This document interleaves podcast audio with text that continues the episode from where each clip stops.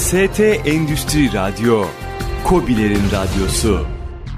Hakan Ömer Gider'in hazırlayıp sunduğu Etekteki Taşlar programı başlıyor. ST Endüstri Radyo'dan ben Hakan Ömer Gider'in hazırlayıp sunduğu Etekteki Taşlar isimli programımızda yine birlikteyiz. Bu haftaki konuğum Infonet Genel Müdürü, Taner Özdeş Akademi kurucusu, eğitmen, yazar ve yaşam koçu, performans koçu Taner Özdeş. Hocam hoş geldiniz. Hoş bulduk. Ne güzel tekrar burada olmak. Sağ olun kırmadınız beni. Pazar günü çok ciddi bir yarışınız vardı. Evet, evet. evet bu programın çekildiği gün itibariyle e, pazar günü böyle bir şey vardı. E, nasıl geçti? Önce ondan biraz konuşalım. Tabii, e, tabii bu yüzme yarışı hep bir bahane. Esas biz orada bir amaç yüzüyoruz. Her sene bir dernek seçiyorum. İşte bu sene de kanaman hastalığı Sarp'ın Umudu Derneği yüzdüm. Evet. Tabii o benim üzerimde ciddi baskı yaratıyor. Çünkü hani oradaki insanlara karşı bir sorumluluk hissi gibi. Bu sene farkı geçen sene göre çok daha fazla yabancı kontenjan oldu. Geçen sene aşağı yukarı 2100 kişi yüzmüştük. Bu sene 2400 kişi yüzdük. Ve bu sene Türklerin kontenjanını azalttılar. Her sene kademe azaltıyorlar. Şu anda 45'e 55 oldu. Yani 45 Türk, 55 e, yabancı. Evet. E, o yüzden tabii ki çıtada yükseliyor. Çünkü gelen kişiler bu işi ciddi alan insanlar, profesyonel yüzücüler. Yani amatör başlamıştı bundan 7 sene önce benim hikayem. Şimdi bayağı bir artık bu işi profesyonel yapan insanlar yarışıyoruz. Sosyal medyadan takip ettiğim kadarıyla da önümüzde de bazı yarışlar var. Gene devam evet, ediyoruz. Evet Çanakkale var. Çanakkale. Eğer sonra Körfez'i yüzdüm. Şimdi e, İstanbul Boğazı. Sonra Çanakkale yani Marmara'yı her tarafı yüzüyorum. Evet. Toplam 20 kilometre yüzüyorum. E seviyorum açıkçası. Bence e, güzel bir hobi. Yani 50 yaşından sonra yapılacak fazla spor kalmıyor çok fazla sağlam bir yer kalmadığı için en az zararla yüzmeyi yapabilirsiniz. yüzme, yüzme, yüzme yine en az zarar veren vücut sporlar bir tanesi. Evet. Bugün çok keyifli bir konu konuşacağız. Aslında sizin kitaplarınız var. Duygusal zeka, 50 yaş gözüyle. Bir de satışın 16 kuralı vardı. Evet, Tabii o evet. koyu getirmedi ama. Evet satışın 16 kuralı hepsi e, çok değerli kitaplar.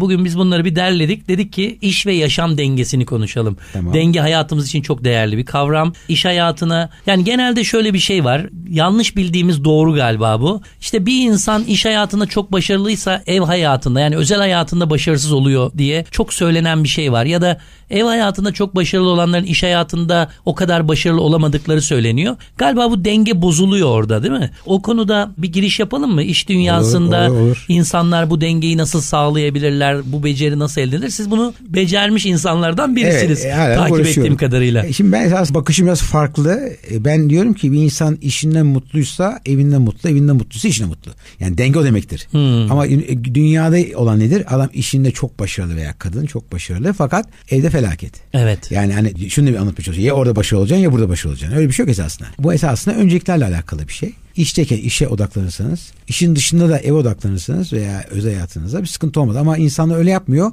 Kendi bir yerde tüketi veriyor. Öbür tarafa enerji kalmıyor. Yani eve gittiği zaman ne yapıyor? Ayağını uzatıp televizyon seyredip veya işte kendi başına zaman geçirmek istiyor. Çocuklarıyla konuşacak enerjiyi bulmuyor. Niye? Çünkü bütün enerjisini orada tüketiyor.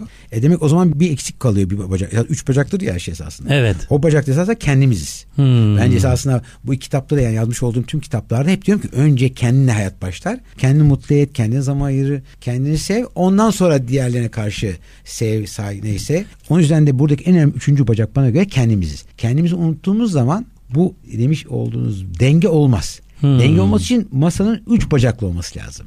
Ama evet. siz iş ve özel hayatında e, veya ev hayatında gerçekten denge olması için o üçüncü bacağı açacağınız. Yoksa çöker. O üçüncü bacak e, çok değerli tabii ki. insanın kendisini yetiştirmesi, kendisini değerli kılması. Çok Fakat değerli. şöyle bir şeyle karşılaşıyoruz hocam. Hemen bir antitez olarak söyleyeceğim tamam. mecburen. Bir de etekteki taşlar ya programımız. Tamam. Bunlara girmemiz lazım. Kavga etmeyeceğiz, kavga etmeyeceğiz. Evet. etekteki taşlara baktığımız zaman orada çok fazla kendine düşkün olan insanlar bencil olarak ifade ediliyorlar. Güzel. Değil mi? Böyle bir gol de yiyoruz yani. Ben ona diyorum ki esasında sağlıklı bencillik. Sağlıklı bencil.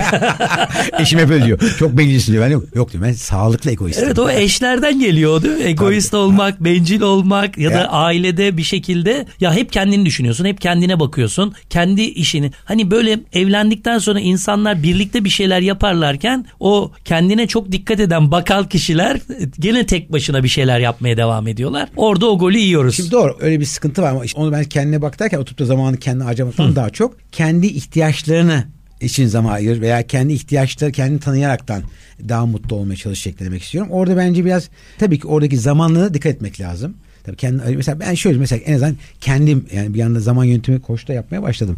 Şunu şöyle yapıyorum ben. Mesela cumartesi günü benim günüm. Yani cumartesi günü kimseye yani aileme karşı bir sorumluluk hissetmiyorum kendimde. Mesela bazen eğitim de verdim. Cumartesi günü eğitim veriyorum. Yani şimdi o cumartesi günü iki tür kullanıyorum. Ya eğitim veriyorum. Eğitimim yoksa kendime zaman veriyorum. Tek başınıza zaman değil mi bu? Tek başıma zaman. Tamam.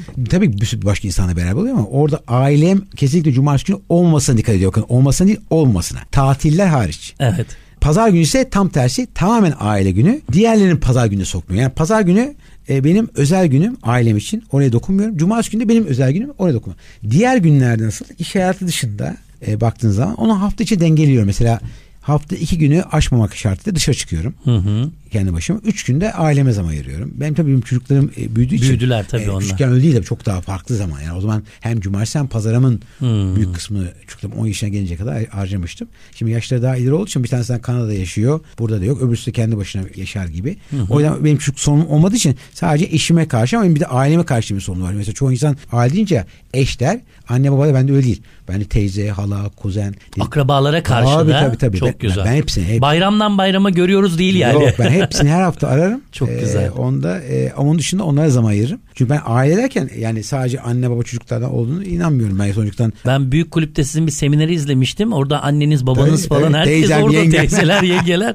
Yani çok ciddi ben bir severim izleyici öyle. vardı ben, orada sizden. e, ve İtalyan kanı var bilmiyorum. Böyle büyük aileleri seviyorum.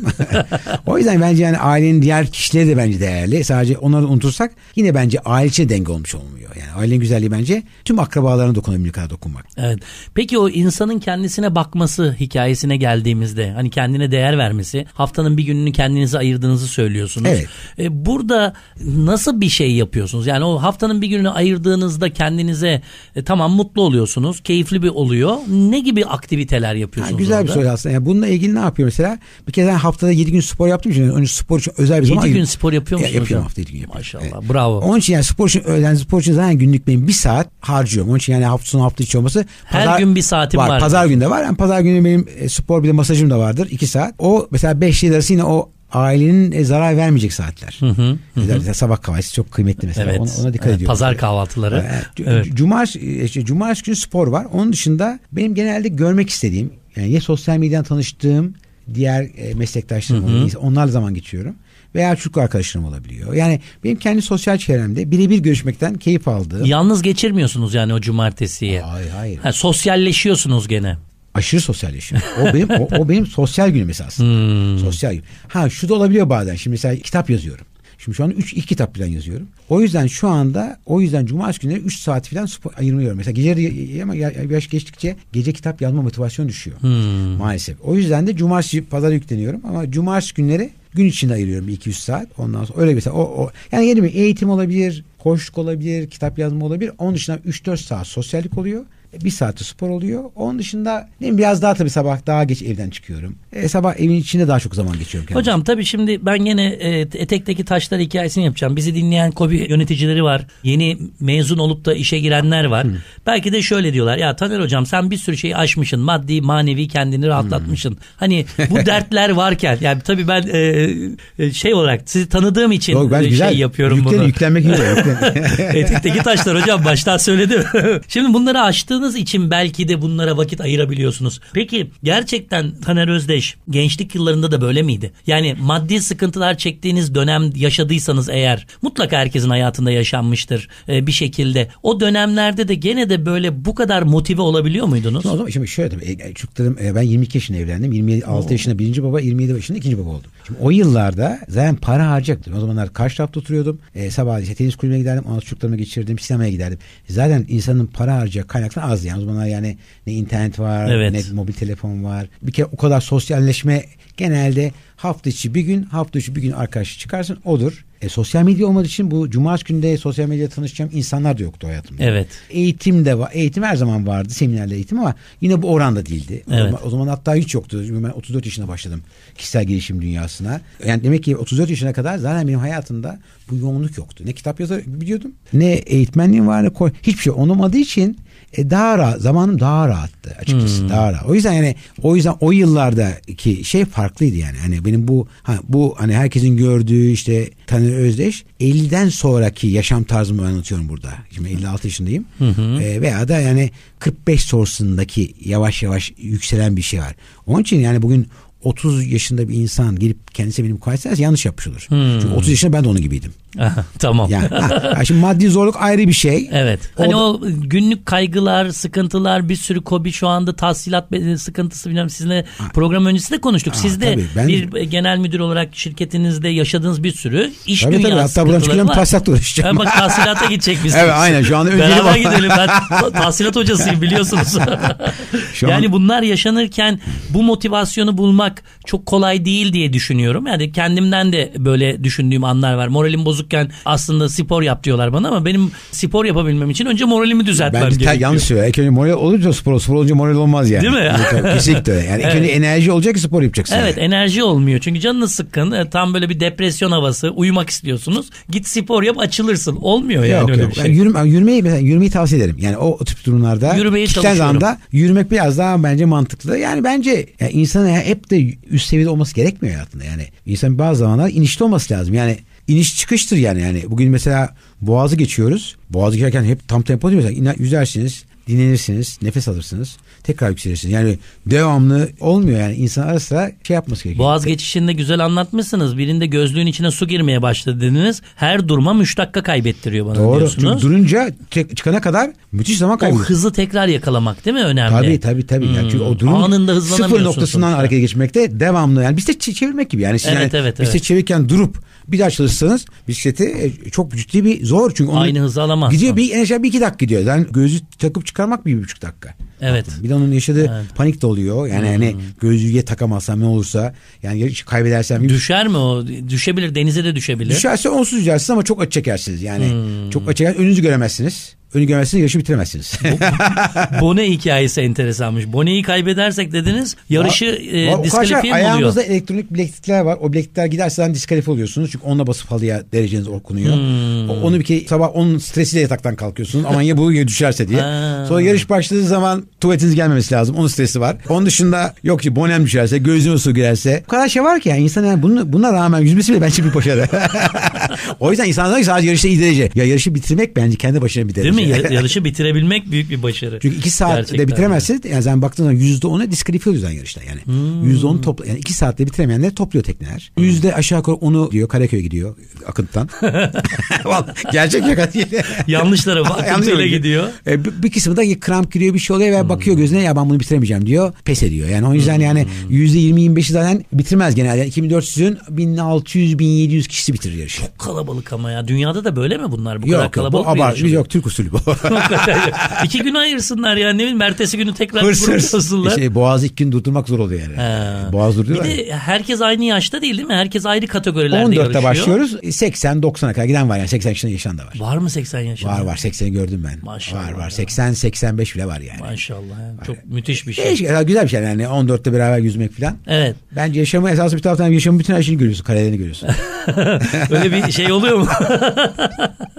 Hayat kare kare önümüzden kare kare mu? gidiyor işte. Evet. Ben, ben güzel bir şey bence. Yani, Siz seviyorsunuz ama adrenalini yani böyle kayak falan da yapıyorsunuz. Kayak. İşte ne bileyim bildiğim kadarıyla Tenis- böyle evet, tenisçiyim. tekne falan vardı galiba. Tenis. Hani teknede yarışlar falan da var mıydı böyle şeylerde? Ya da yüzücülüğün dışında? ben aslında ilk atletizm başladım. Sonra basketbol var. Sonra tenis de yaptım. Bayağı da oynadım veteran da tenisti. Daha sonra işte kayak zaten spor olarak değil yani Evet. keyif olarak yapıyorum. Sonra yüzmede 50'den sonra babamdan sonra işte başladı yani. E, babadan bahsettiniz siz. Baba da iyi yüzücüymüş galiba. Evet evet Ba- babam Türkiye şampiyonu stopucu. Oo, müthiş. Onun 70'likten sonra başlamış olduğu şeyi merak ettim. Öyle de bulaştık ya. Sonra baktım bu dernekler için yüzmek oldu. Hmm. Baktım insanlar iyi gösteriyor. Bir kendimi de geliştiriyorum bir şekilde. Yani hepsi bir üst topladığın zaman ya diyorum gerçekten bu zamana layık bir şey yapıyorum diye düşündüm. Evet. Peki kişisel gelişim dedik iş dünyasında. Yani bizi izleyen bir sürü kobi patronu var. Kobi patronu deyince de buradan yan- yanlış şey yapmasınlar, beni yadırgamasınlar. Çünkü birçok kobi patronu okumayıp da e, yetiştiren kendini hani e, belki liseyi bitirdi belki üniversite ama mesleğini yapmayan diyelim ne okuduğu çok önemli değil mesleğini yapmayan insanlar kendi kendilerini geliştiriyorlar. Yani bizim sizin kitaplarınızı alıyorlar ve geliştirmeye çalışıyorlar kendilerini. İlla bir üniversite eğitiminden geçmemiş olabiliyorlar. Babadan kalma bir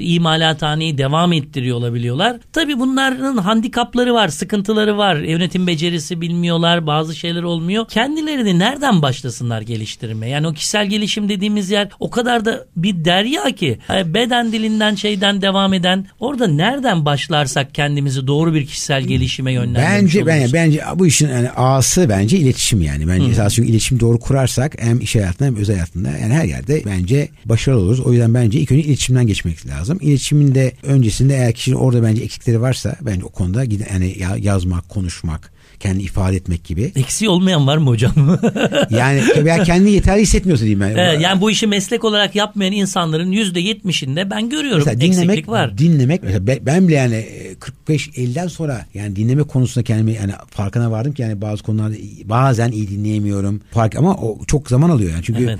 dinlemek gerçekten zor bir şey. Bence yöneticilik denen bir şey veya dinlemek. Yani bu işin sırf dinlemek. Evet, Müşteri evet, dinlemek, çalışanı dinlemek, kendi dinlemek yani dinlemek çok önemli bir şey. Konuşmak sonra geliyor bence dinlemekten. Bence öyle yani. Konu, tabii Türkiye e, çok öyle Amerika'daki böyle konuşan bir toplum değiliz yani ama Amerika'da biliyorsunuz konuşma yeteneğiniz olmadığı zaman Amerikan başkanı bile olamıyorsunuz. Evet, evet. Yani her şeyin başı kendi doğru etkili ifade etmek. Türkiye'de Evet. o Türkiye çok konuşan bir toplum olmadığı için yani daha çok kendimizi ifade ederken daha sessiz kalmayı veya az Ya da toplumlara konuşma becerimiz çok olmayan bir toplumuz Tabii herhalde. tabii konuşma ihtiyaç Mesleği fazla değilse. Evet. olmuyor. O yüzden yani dinlemek daha önemli bence. Yazmak önemli bir şey. Tabii yazmak günden güne artık iki par- parmak olduğu için yazma şey de değişiyor. İsteyen yani mektup yazmak ne bileyim ben işte yani Evet. teklif yazmak var. Şimdi o da gidiyor. Yani yazma şeyi de kayboluyor ama o da önemli bir şey esasında. Özellikle yurt dışında çalışıyorsanız yani yazma şeyi çok önemli bir yetenek. Lisan. Yani ben benim gördüğüm yani şöyle söyleyeyim esasında. Yani COBİ'lerde gördüğüm en büyük eksiklik lisan bence. Mesela bana geliyor bazen ilkokuldan mezun olmuş, koca üniversiteden mezun olmuş diyelim. Geliyor yanıma çalışmaya. Lisan bilmiyor. Yani bence KOBİ patronu ilk yapması gereken şey lisanı öğrenmek ki ona göre internetten faydalansın, yabancı kitaplar okusun. Yani Türkiye'de kitapların sayısı ne kadar çok olsa da hep aynı konuda. Yani öyle kendimizi geliştirecek Türkiye'de fazla kitap yok. Çünkü Türkiye'de bilim yok. Evet. Yani o yüzden mecburen yurt dışından kopyalamamız gerekiyor. Hocam orada da gene ben gene etekteki taşlarım diyor. Bugün ben döküyorum siz dökmediniz. Tamam, okey. Orada da şey var. Ya işte bütün bu gelen bilim diyorlar Amerika'dan geliyor. Türkiye'ye uymuyor. Amerikan vari satış tekniği diyorlar. Biz öyle değiliz deniyor. İki, ikimiz de satış hocasıyız. Bu konuyu Evet, konuşmamızda evet, yarar var. evet. Sonuçta gelen tüm teknikler, tüm taktiklerin Amerikan dünyasından geldiğini. Hatta e, yerli bir yazar kitap yazdığında bravo çok iyi olmuş. Tam bizim istediklerimizi diyorlardı. Ben de eski 2000'de yazmıştım ilk kitabımı. Bayağı bu konuda keyifli şey almıştım. Övgü almıştım. O yüzden de hani biz e, global düşün, yerel davran olayını da çok yapamıyoruz galiba. Bu konuda ne düşünürsünüz? Ne dersiniz? Ya ben benim şöyle bir şey, benim şöyle şansım oldu. Ben çünkü Amerikan Üniversitesi okudum. Evet. 4 sene yakın. Oranın kültüründe büyüdüğüm için yani, yani 18 22 yaşında. O yüzden orayı daha iyi onun için Türkiye'de de genelde yazarken, konuşurken, anlatırken, eğitirken Amerikan kültüründeki öğrenmiş olduğum içselleştirip onu lokalize olarak sunabiliyorum. O yüzden yani ben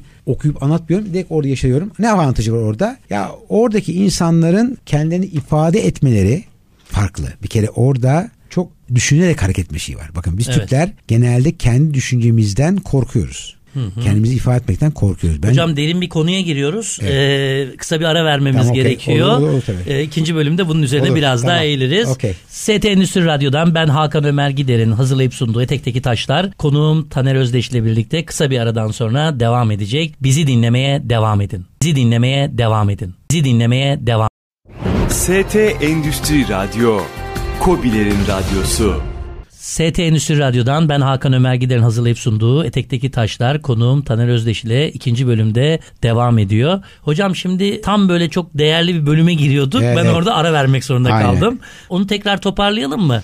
Buyurun. Ben, ben diyorum ki kobi patronlarına yani Evet. en önemli şey kişinin ben diyorum. Yani eğitim tabii ki insan eğitimi herkesin farklı olabilir ama ben lisana çok önem veriyorum. Evet. Özellikle global dünyada kişinin hem yurt içi hem yurt dışı insanlarla iletişim kurması, dünyadaki kitapları okuyabilmesi, dergileri okuyabilmesi, internet takip etmesi için lisan bilmesi lazım. O yüzden kişinin en azından İngilizce bilmesinin çok önemli oldu ve buna öncelik vermesi gerektiğini söylüyorum ben. Yani hani kişisel gelişim diyoruz. Ben gelişimin önce lisan bilmemiz gerekiyor. İkinci kuşak buna önem vermeye başladı galiba hocam değil mi? Yani e, E, baba kurdu ya da dede kurdu. Baba yürüttü. İşte torun geldi. Evet. Torun zaten yabancı dil bilerek şey yaparak bayağı böyle stratejik çocuklarını e, yaptıkları işe göre okullara gönderen aileler de çok görmeye başladım. Yani genel 0-3 Evet. yaşın yani insan 10 yaşına kadar sanıyorum 15-20 insana eş zamanlı konuşabiliyormuş 0-6 yaşta. Of. O yüzden mesela benim bakıyorum çevremdeki akrabam falan genelde bunlar 3-4 lisanı 5-6 yaşında başlıyorlar. Yani 10 yaşında konuşuyor hale geliyorlar. Vay vay vay. Çok şey hocam ya. Çok zorlayıcı bir şey değil Tabii mi? Finlandiya'da bildiğim kadarıyla Hollanda'da falan 3-4 lisan gay- gayet doğal bir şey. Herkes konuşuyor kadar yani.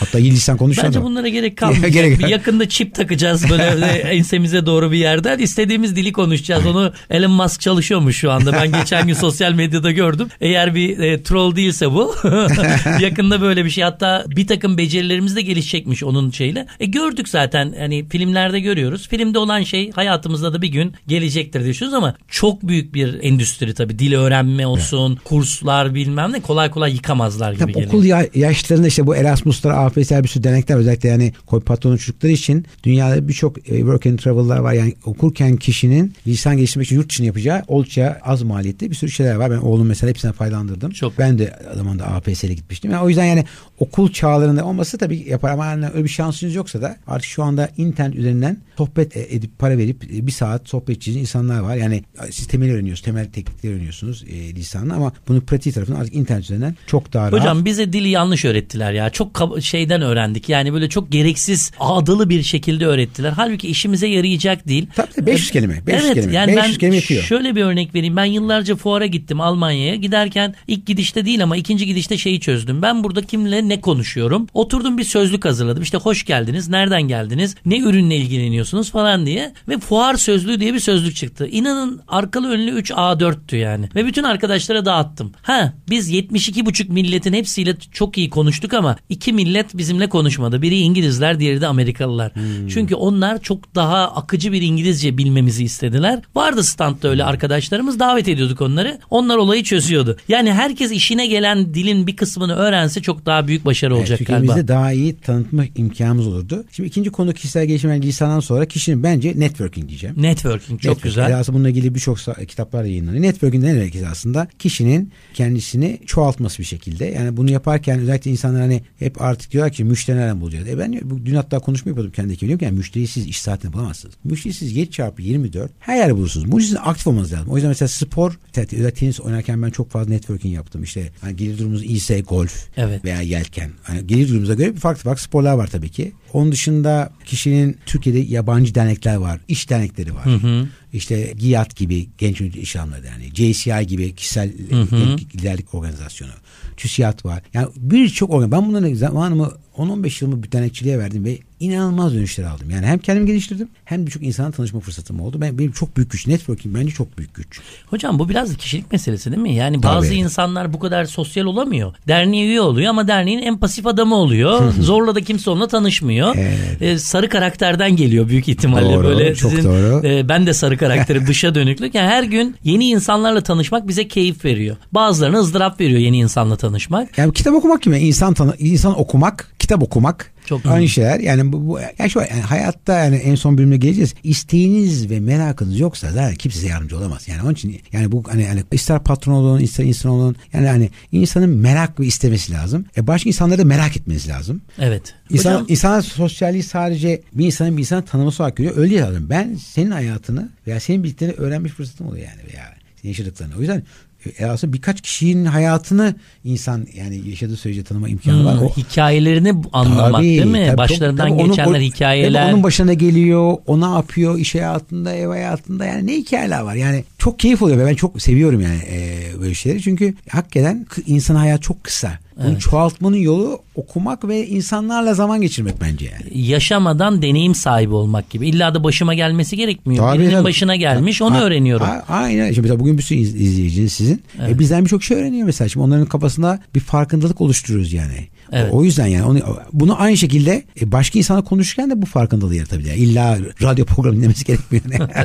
Şimdi e, bizden geçti diyenler vardır büyük ihtimalle şu anda. İşte yaşı belki de bizden genç de olsa ya bu kadar işin gücün arasında ben nasıl işte kendimi tekrar yetiştiririm, tekrar eğitirim falan gibi. Geçtiğimiz haftalarda ben e, Kütahya'daydım. Orada genç arkadaşlarla tanıştım. Hepsi yüksek yapmaya niyetleniyor. Üniversiteye tekrar devam etmek istiyor. Ben üçüncü nesilden çok umutluyum. Onlar e, internet çağını çok güzel çözüyorlar ve üçüncü nesilde yönetime geliyor yavaş yavaş. Dedeler gitmiş, babalar kalmış. Babalardan yeğenler vesaireler o şekilde bir üçüncü nesil bayağı başarılı gerçekten de. Biz şimdi biraz da hani bu yaşam ve mutluluk konusuna da hafif giriş yapsak. Yani yaşıyoruz ama mutlu mu yaşıyoruz? Ya da mutluluğun formülü desek ne çıkacak hocam?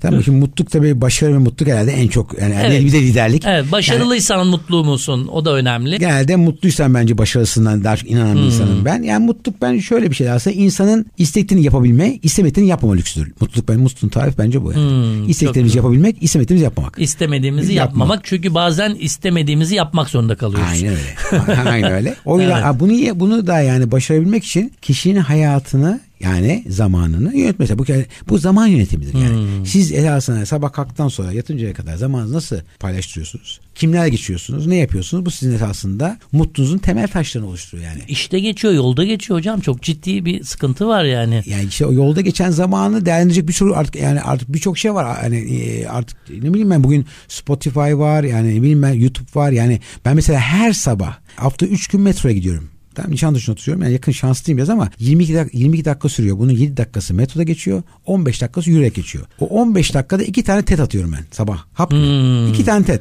Atıyorum hap gibi. Eğer araba kullanıyorsam bazen arabaya o zaman da direkt olaraktan Bluetooth'umdan oradan da YouTube'dan iki tane atıyorum akşamleyin. Yani iki tane sabah TED iki tane YouTube. Yani sonuç olarak haşağı yukarı nereden baksanız her gün bir 40 Şu anda bizi dinleyenler TED'i anlamamış olur. TEDx, TEDx. sohbetleri, konferansları değil mi? Evet, aynen. 18'er dakika süren ortalama. 13 dakika düştü. 13 dakikaya düştüler Düştü. mi? Ya kısa konuşmak daha zor bir şey gerçekten de. Bayağı işi zorluyor Şimdi ama o- orada mesela bugün nasıl iyi, iyi nasıl konuşur, iyi nasıl dinlenir, işte beyin nasıl çalışıyor, işte hayatta neler başına gelmiş yani. Yani o yüzden yani orada o da kitap. Yani bu bizim için muazzam bir şey ve bunlar ben üye oluyorum. Önüme de istediğim konular dönüyor, geliyor esasında. O güzel bir şey oluyor. Şimdi kitap tanıtımları var. çok güzel. Ee, çok yani güzel. bence artık yani insanın bilgiye ulaşması çok kolay. Hocam ben de sesli kitap dinliyorum. Storytel diye. Tamam, tamam. Buradan reklam olmayacağını düşünüyorum ben bunda ama ücretli bir şey var. Site var. Yeni çıkan kitaplar da Süper. var. Seslendirilmiş. Çok güzel tiyatrocular seslendirmiş zaten. Yani bu işi bilen insanlar seslendirmiş. Nefis bir şey. Bir kitabı kaç dakikada mesela okuyorsunuz? Ya orada mesela kitabın e, büyüklüğüne göre diyor ki 15 saatlik kitap diyor mesela. Kitap Ha. 15 saat. Onu size, okuyor. Siz dinliyorsunuz onu sürekli. Çok keyifli. Yani güncel kitaplar da var orada. Binlerce kitap, on binlerce Okuyor ya, kitap var aklı mı içinde. yani? Tabii tabii okuyor. Direkt size okuyor. Roman gibi, e, romanı masal gibi okuyarak. Tamam, okey. mesela şöyle söyleyeyim. Sabahattin Ali'nin meşhur Kırk Mantolu Madonna'yı Mert Fırat'ın sesinden dinliyorsunuz. Hmm. Yani, radyo tiyatrosu gibi. Bir sesiniz kötüyse daha iyi. Başka sesi daha güzel.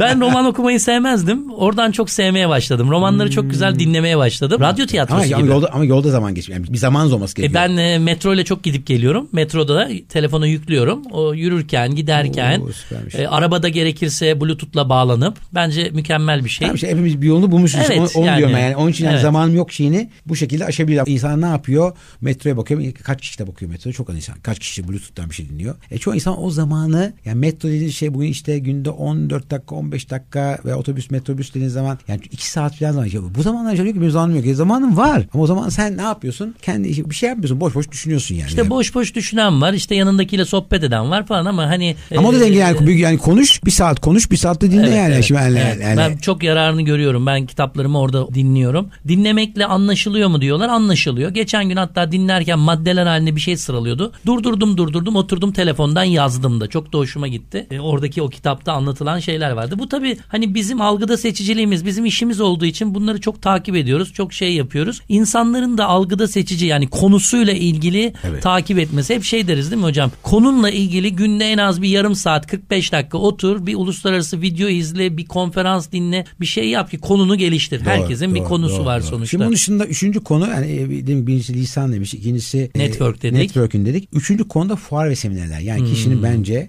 networking derken bu arada yani işle ilgili derneklerden de bahsediyorum. Üçüncü de fuar ve seminerler. Bu da insana çok vizyon veren bir şey. Evet. Özellikle yurt dışı fuarlar inanılmaz oluyor orada. Bizim ülkemizdeki fuarlar yani bazı fuarlar çok etkiliyken bazıları sadece bir alışveriş amaçlı kullanılıyor. O yüzden o da çok önemli. Hem yeni insanlarla tanışmak için çok iyi oluyor. Mesela benim çevremde sırf buradan para kazanan insanlar var. Ee, bu konu önemli ve son konu olarak da dijitalleşme tabii ki. Yani bugün Evet. özellikle bugün hani Kobilerin yeterince paraları olmadığı için bugün Instagram üzerinden satış yapabilirler. E, web sayfasından satış yapabilirler. E, harika işte ne bileyim ben birçok e-ticaret sitesi var. İçine dükkan açıyorsunuz. Evet. O yüzden yani bence bu konuda uzman biri çalışıp çok az maliyetle dijital pazarlamaya girmeye lazım. Yani bu dört konuya illerse yani lisanla daha büyük dünyaya hitap ediyorlar.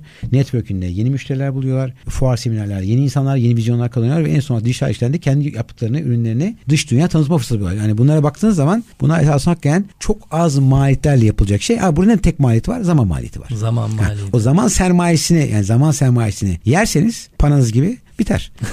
o yüzden ben diyorum paranız zamanınızı paranız gibi harcayın. Olay o. Evet. Kütahya'dayken bir, bir firma bir marka oluşturmuş. Güzel de böyle bir mağaza yapmış. E, dedim ki bunun şeyini aldın mı? Domainini aldın mı dedim. Almadım dedi. Ben de danışmanlık için oradaydım bir proje dahilinde. Dedim ki bak bu akşam alırım sana çok pahalıya satarım. Yapma hocam dedi. O zaman dedim hemen alıyoruz.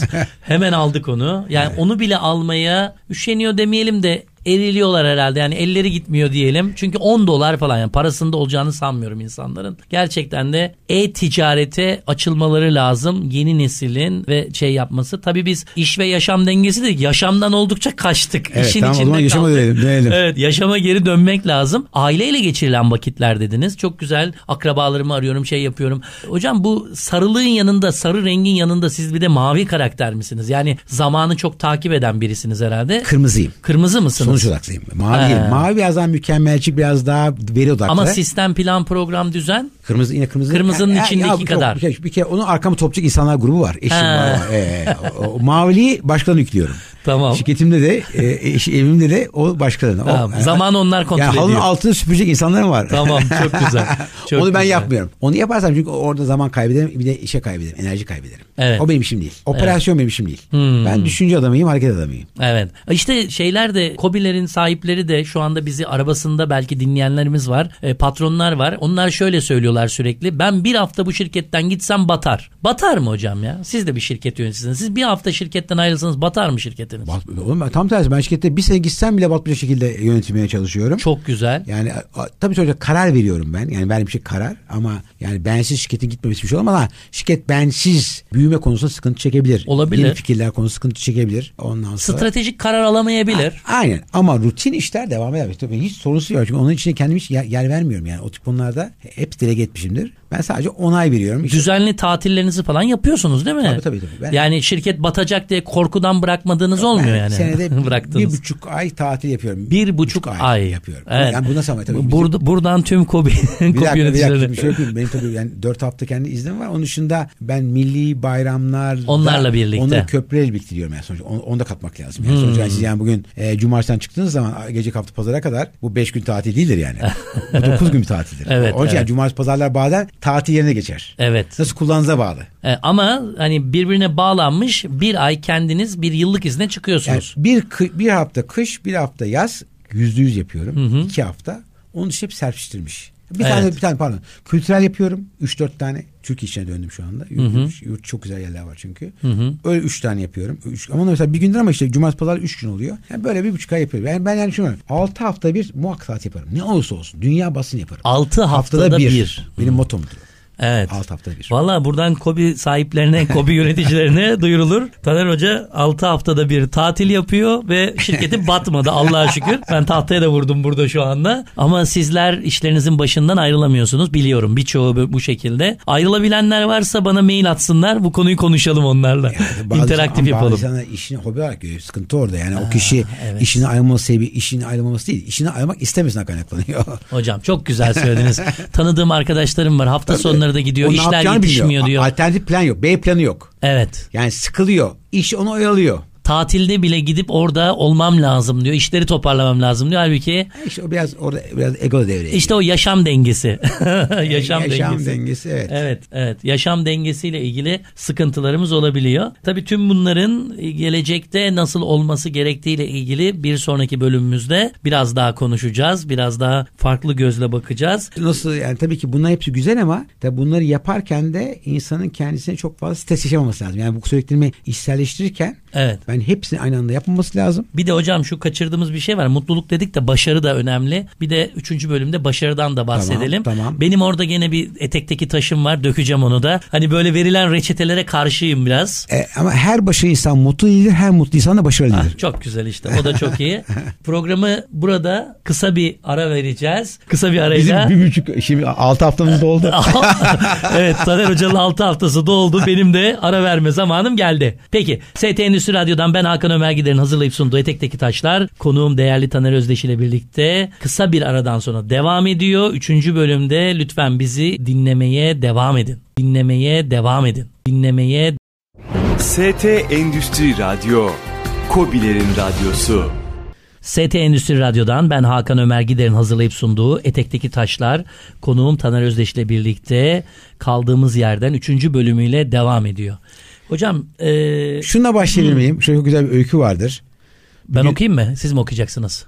Ben e, ben okumama gerek yok. Ben yani yazdığım şey yazdığım şey biliyorum yani. Bir pazartesi sabahı bir gün e, bir iş adamı ondan sonra asansöre biniyor.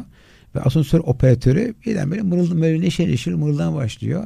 Pazartesi sabahı genel insan negatif ya. Diyor ki çocuğa soruyor diyor ne var diyor bu kadar diyor mutlu olacak şey var diyor. Diyor ki ben diyor bugün hiç daha önce yaşamamıştım diyor. Şimdi mesela aslında her güne yeni bir gün olarak baktığınız zaman esasında yaşam çok güzel ama her güne birbirinin tekrar gibi baktığınız zaman da e, o yüzden bir taraftan da hani bu mutluluğun sürdürülmesi için veya başarının kişinin bence her bir yeni güne yeni bir gün olarak başlaması lazım. Evet. Yani bir, önce devamı gibi yapmamak lazım. Hı hı. Mesela ben genelde e, mesela diyorlar ki ne kadar nasıl böyle mutlu oluyorsunuz diyorum. Çünkü ben takıntısızımdır. Yani ben şöyle bir, bir huyum vardır. Kafamdaki her şeyi e, en geç 24 saat silerim. Ne olursa olsun. Öyle onsuz da 12 saat siliyorum. Yani. Hiçbir şey tutmuyorum. O anda siliyorum, reset ediyorum. Aynen yani bilgisayarın reset ediği gibi. Gerçekten unutuyor musun hocam? Yoksa unutuyormuş gibi hafızadan Yo, mı Ben çıkarıyorsun? yapmıyorum. Bilinçaltım eğitmişim ya. Ben bir şey Ha. yapmama gerek kalmıyor. Oraya atıyorum oraya orada çöp ödücüsü var. Oradan gidiyor yani. E, anılar yani kötü anılar gidiyor. Yani kötü anılar Hayır, mı kötü gidiyor? ya. O gün mesela gereksiz mesela şöyle, sen de mesela tartışmışım diyelim. Evet. Tamam. No, Bu benim ilişkimle ilerle ile, bana negatif. Onu diyorum ki Hakan'la ilişkime devam etmek istiyorum. Onu atıyorum. Hmm. Hakan'a bir daha baktığım zaman yine Hakan'a gülümseyerek bakıyorum. Yani o gün diyorum olmuş onun kötü bir günündü veya ben ona belki yanlış davrandım. Yani o gün yaşamış olduğumuzun bizim ilişkimiz uzun vadede zarar vermemesi lazım. Hmm. Bu zarar vermemesinin tek şartı benim onu unutmam lazım. Mesela benim şirket ortaklarıyla çok büyük bazen tartışmalar oluyor, oluyor. Her yerde oluyor. Eşimle oluyor, Olabilir, çocuklarımla tabii. oluyor veya yakın arkadaşlarımla oluyor. Yani illa kavga etmeye gerek yok yani. Bir şey oluyor geriliyoruz mesela. Ama ertesi günü ben onu reset ettiğim için o kişiye sanki o hiç yaşanmamış gibi, hiç yaşanmamış gibi, e, hiç yaşamamış gibi davranıyor. O çok güzel bir şey çünkü e, bazı insanlar da kindar oluyor. E, yaşadığı en küçük şeyi ömrünün sonuna kadar saklıyor e, ve o hafızada sürekli kalıyor ve sürekli e, şey yapıyor. İnsanlarla ilgili şey söylenir zaten.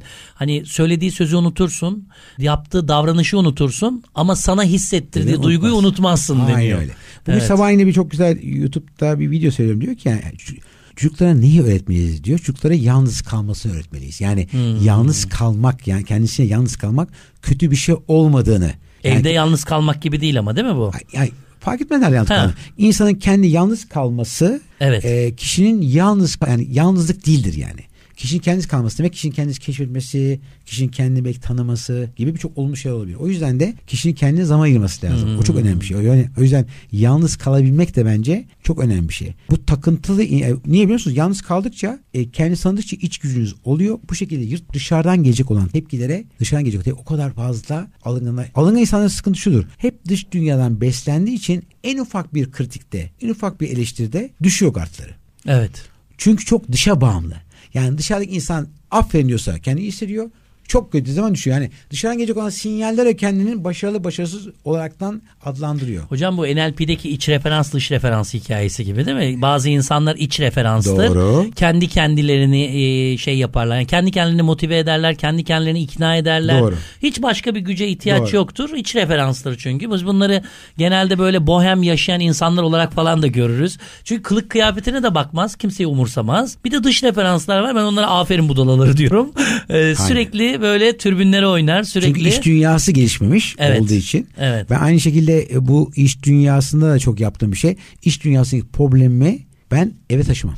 Evi de iş dünyasına taşımam. Yani o, o da mesela orada benim kendi prensiplerim vardır. Evet. O orada kalmalı, o orada kalmalı. Mesela ben satışta mesela çok kullandığım bir şey vardır. Yani e, satış dünyasında duygularınızı kapıda bırakın. Ama müşterinin duygularına empati yapın ama kendinize bakın. Giderken akşam evinizde duygularına gidin. Çünkü duygusal olarak kırılgan olursanız satışta yaşamış olduğunuz başarısızlıklar, reddedilmeler veya bir sürü olumsuz şey sizin motivasyonunuzu etkiler. O yüzden de insan esasında duygusal zeka o yüzden yazdım. Evet, evet, İnsan evet. duygularını nerede ne şekilde kullanacağı çok önemli ve insanın da yalnız kalması gerektiği ne kadar yalnız kalırsa e, o oranda da kendini dış dünyaya karşı güçlendirecek konusunda bilinç gerekiyor. esasında. Genelde eğitimlerde oluyor. Kavga etmiş insan oluyor işte kasiyer bağırmışlar bilmem Tabii, ne. tabii, tabii. Ben de diyorum ki yani o sen değilsin. E nasıl ben değilim diyor. Bana bağırdı. Yok artık kasiyere bağırdı diyorum. Sen şansa oradaydın. Ya seni tanıyor mu bu adam? Tanıyor mu? Tanımıyor. Peki aileni tanıyor mu? Bilmem ne tanıyor. Hayır tanımıyor. Evet. O zaman diyorum ya bu şu anda bir şanssızlık senin için. Başka Aynen. bir şey değil diyorum. E, kabul eden ediyor. Etmeyen etmiyor tabii doğal olarak. Hocam bu e, başarı başarı. Yani biz doğduğumuz günden beri bir başarının peşindeyiz. Ben çok takılmıyorum aslında. Hani şeyin peşindeyim ben. Standartların biraz üzerine çıksak yetecek diye düşünüyorum ama insanlar kabullenmiyor. Bir danışman eğitimlerini verdiğim bir arkadaşın kızı 96 puan tutturmuş sınıf sınıfı bitirdiğinde. Annesi tebrik etmiyor. Niye 98 olmalıydı? Çünkü o Robert Koleji'nde okuyacak diyor. Yani annenin istediği yeri okuyacağım diye uğraşan bir nesil ve başarıdan soğuyacak böyle çocuklar diye düşünüyorum. Artık başarı istemeyecekler diye düşünüyorum. İlla da başarılı mı olmalıyız ya? Yani yaşayalım gidelim hocam. Ne yapacağız Değil böyle? mi? Yani bence yani illa başarılı olmayız ama illa mutlu olmalıyız bence. Heh, mutlu olmalıyız. O doğru. Doğru ama, ama yani, yani mutluluk nihai hedef olmalı. Başarı olmamalı. Çünkü mesela şöyle söyleyeyim mesela hani yüzme hikayem gibi yani gidiyorsunuz yani birinci olmuyorum. Hani e, bazen 10. oluyorum bazen 20. oluyorum ama sonuç olaraktan esasında oradaki mutluluk esasında o yarışa kadar hazırlanmış olduğunuz veya yarış etrafında o bağışlarla 2-3 can hayatını mutlu kılmanız. Bence mutluluk gerçek mutluluk. Başarı ayrı bir şey.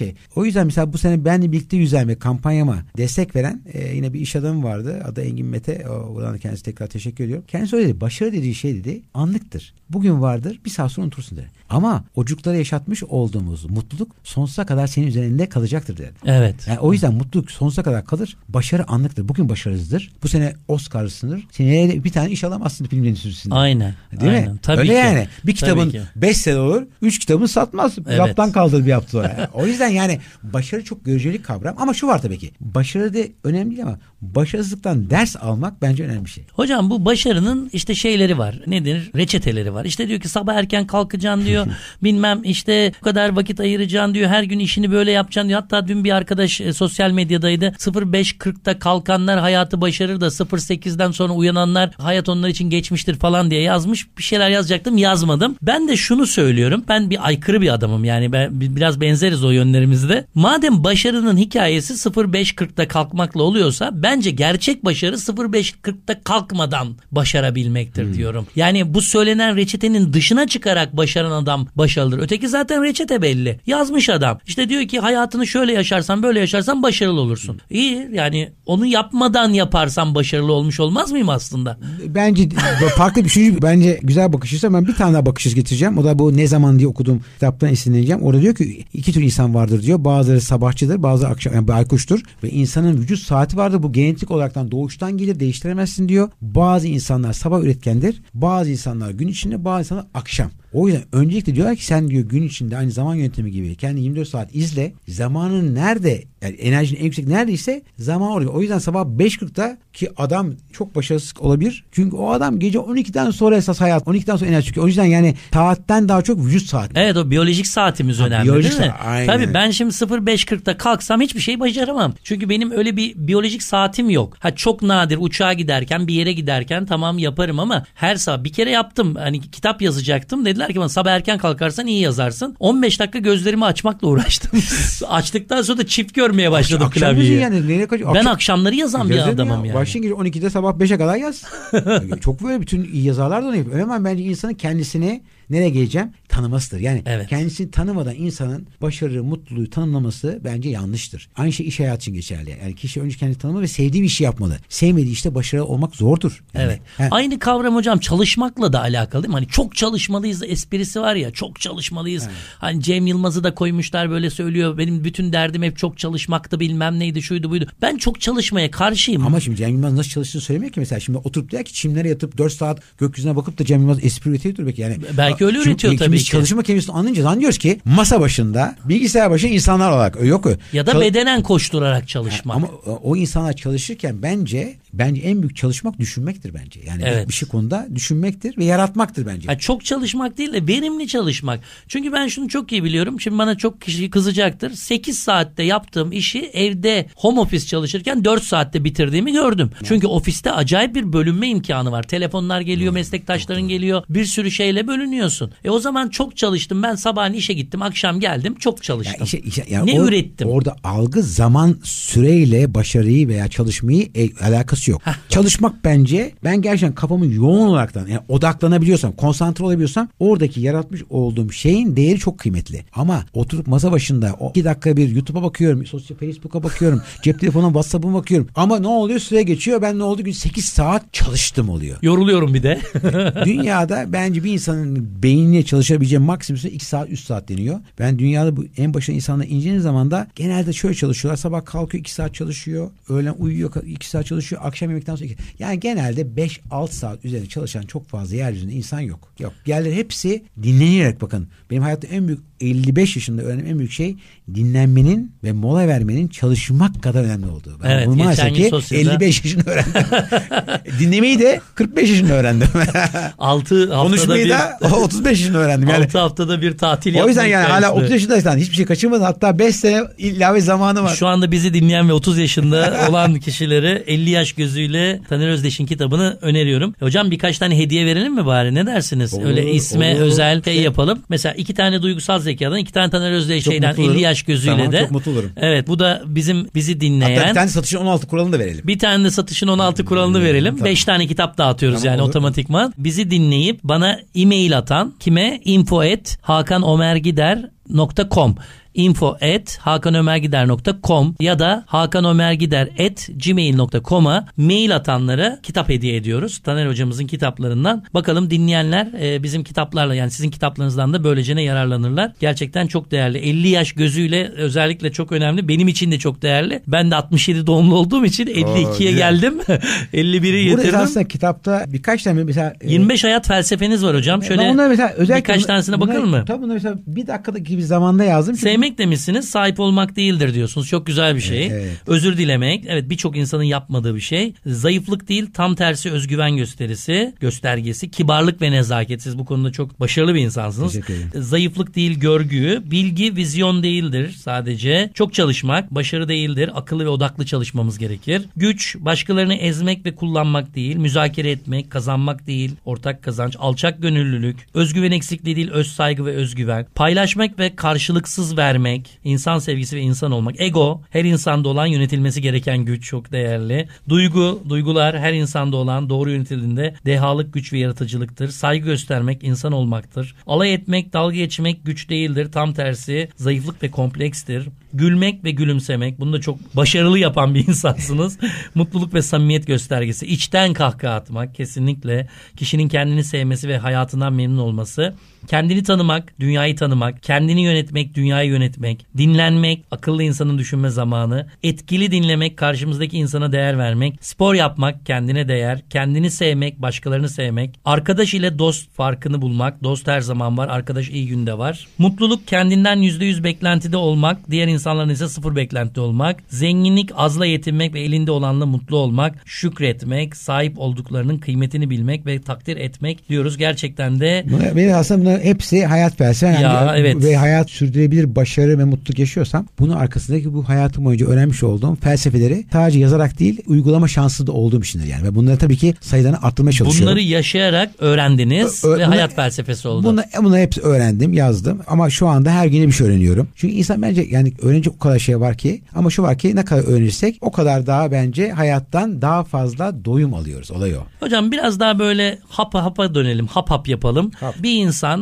kendisini yetiştirmesi, geliştirmesi için sizin dediğiniz gibi video seyrederek, kitap okuyarak vesaire günde kaç saatini minimum ayırmalı? Minimum yani maksimumunu böyle şey Kendi mi? yapabiliriz. Kendisi için. Bir saat. Bence bir, bir, saatle başlamalı. bir saatle Bir saat, başlasın. bir Çok saat. da kasmasın Ya kendisini. şimdi mesela dünyanın en zengin insanları araştırmış 5,5 saat kitap okuyorlar. Yani Bill Gates gibi insanlar. Beş buçuk saat. saat. günde. Warren Buffett bunu hepsi orada 5 saat okuyorlar. Şimdi o kadar zamanımız olmayabilir ama ben diyorum ki hani tüm bunlara bir saatle yani kitap okumak, YouTube odur budur. Yani bunlara bence günde bir saat çok iyi bir zaman. Ben her gün bir saat ortalama bir saat çok iyi bir zaman Evet, bence. evet, bir saatini ayırsa ki ayırıyorlardır Ha, bunu baktı bir mutlaka. saatten fazla zamanı var ve bunu yönetebiliyor. O zaman yani şu var insanlar bence e, 50 kere şınav çekerek başlamamalı. İlk önce bir tane çekmeli. Değil mi? O bir Evet. şınav hissetmeli. Sonra iki yani yavaş yavaş. Hep bir şey vardı. Minik adımlarla. Başarının sırrı minik adımlar. Büyük adımlar değil yani.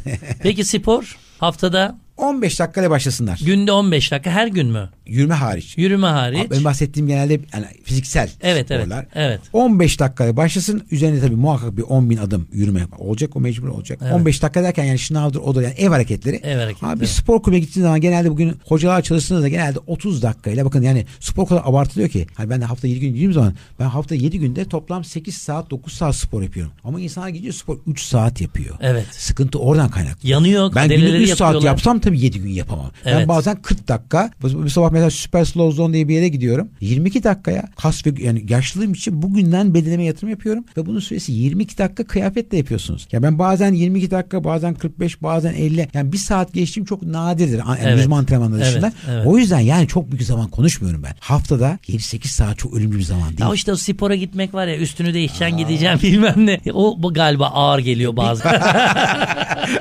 Değil mi? Bir- bu- bu vakti ayırsınlar yani. Evet. Yeme içmeye tabii dikkat etmemiz lazım. O da çok Beslenme, değerli bir şey. beslenme. Doğru beslenmemiz önemli. Bence en büyük sorun. Evet. Beslenme hakikaten spordan daha önemli. Hocam biz böyle yemek kültürlü bir insan grubu olduk. Yani hadi şuraya gidelim şunu yiyelim. Hadi buraya gidelim bunu yiyelim. İsimlerini söylemiyorum. Canı çekmesi insan ama tahmin ediyorlar. Akşam bir yere gidelim şunu yiyelim falan.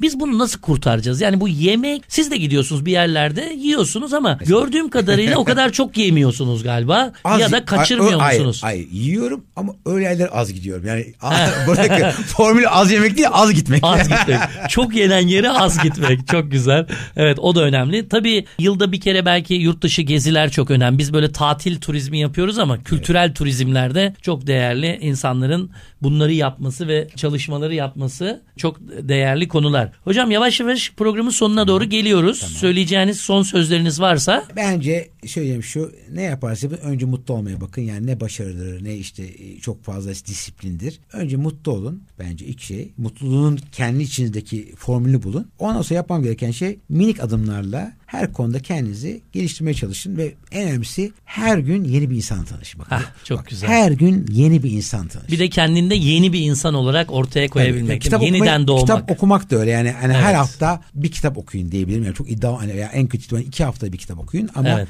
önemli olan bence her gün yeni bir insanla beraber olun ve hayat pozitif bakın. Negatif insanlardan kaçarak kurtulun.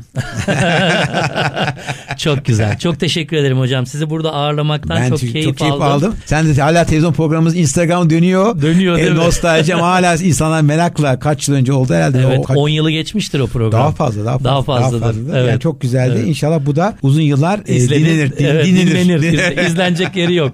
Dinlenir. Evet bir programın daha sonuna geldik. Bugün Etek'teki Taşlar programının değerli konuğu Taner Özdeş'ti. Kendisiyle iş ve yaşam dengesini konuştuk. Kendi hayat bakış açısıyla 50 yaş gözüyle nelerin değiştiğini gördük. Neleri kendi hayatına kattığını gördük ve elimizden geldiği kadarıyla da sizlere bu konuda fikirler vermeye çalıştık. Son anda tekrar e, söylüyorum 5 tane kitabını hediye olarak Taner Bey bize verecek. O yüzden Hakan Ömer Gider at gmail.com ya da info at hakanömergider.com'a mail atmanız yeterli. Bir sonraki programda bir başka konu ve konukla görüşmek üzere. Şimdilik hoşçakalın. Hoşçakalın. İyi günler.